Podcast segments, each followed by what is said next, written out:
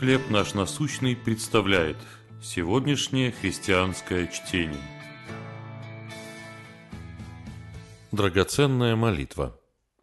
Третья книга Царств, 8 глава, 59 стих. «Да будут слова эти близки к Господу, Богу нашему, день и ночь». Североамериканская ореховка – удивительная птица. Каждый год она готовит себе запасы на зиму, устраивает маленькие кладовки с 4-5 семечками белоствольной сосны. За час она может заготовить до 500 семян. А потом, когда приходит зима, ореховка отыскивает свои кладовки даже под глубоким снегом.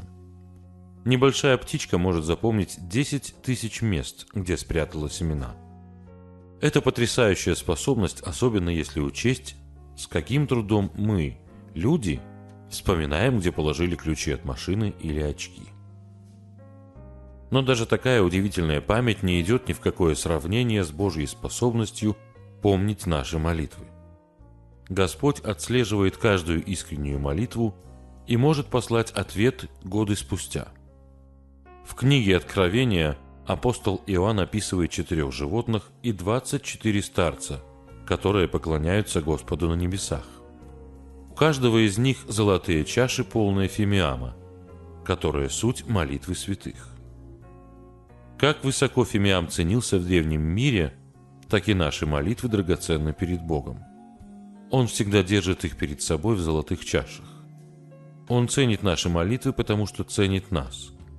Благодаря незаслуженной доброте к нам, проявленной в Иисусе Христе, Он открыл нам беспрепятственный доступ к Своему престолу. Поэтому молитесь с дерзновением и знайте, что ни одно слово не будет забыто или потеряно. Гарантия тому – изумительная Божья любовь. Что вы чувствуете, когда думаете о том, что Бог никогда не забывает ваши молитвы? За кого вам нужно помолиться сегодня? Небесный Отец, прошу, пошли мне постоянство в молитве и веру, чтобы ожидать того, что можешь сделать только Ты.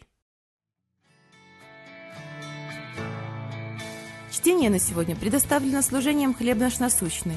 Еще больше материалов вы найдете в наших группах Facebook, ВКонтакте, Instagram и Telegram.